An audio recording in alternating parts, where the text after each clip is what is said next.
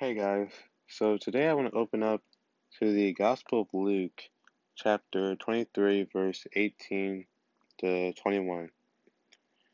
It says, But altogether they shouted out, Away with this man, release Barabbas to us.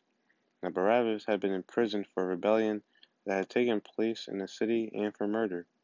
Again Pilate addressed them, still wishing to release Jesus, but they continued their shouting, Crucify him, crucify him.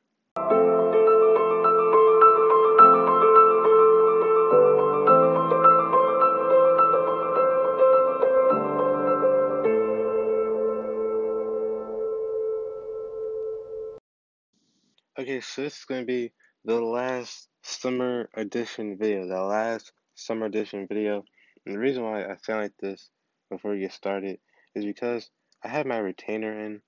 So I guess like this is to be my first time uh, doing a podcast segment with my retainer in. But, you know, let's just jump right into it. The people shouted, Free Barabbas. But what they really shouted out was, We choose murder not peace. Our world reacts in the same way. Just look at the gun violence going on in our city, in the city of Philadelphia.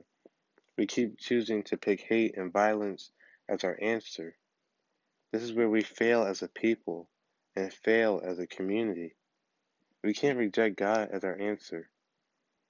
You know, if there's one thing I positively know is that many theology teachers will claim that God is the answer to all their questions. There are people in jail, and you hear their families or you see them holding signs that say, Free so and so, free this person. It was that same attitude. It was that energy you gave that prisoner when our Lord was in prison for doing the right and speaking truth. Our Savior took on the chains and He took on the crown so you and I wouldn't bear it.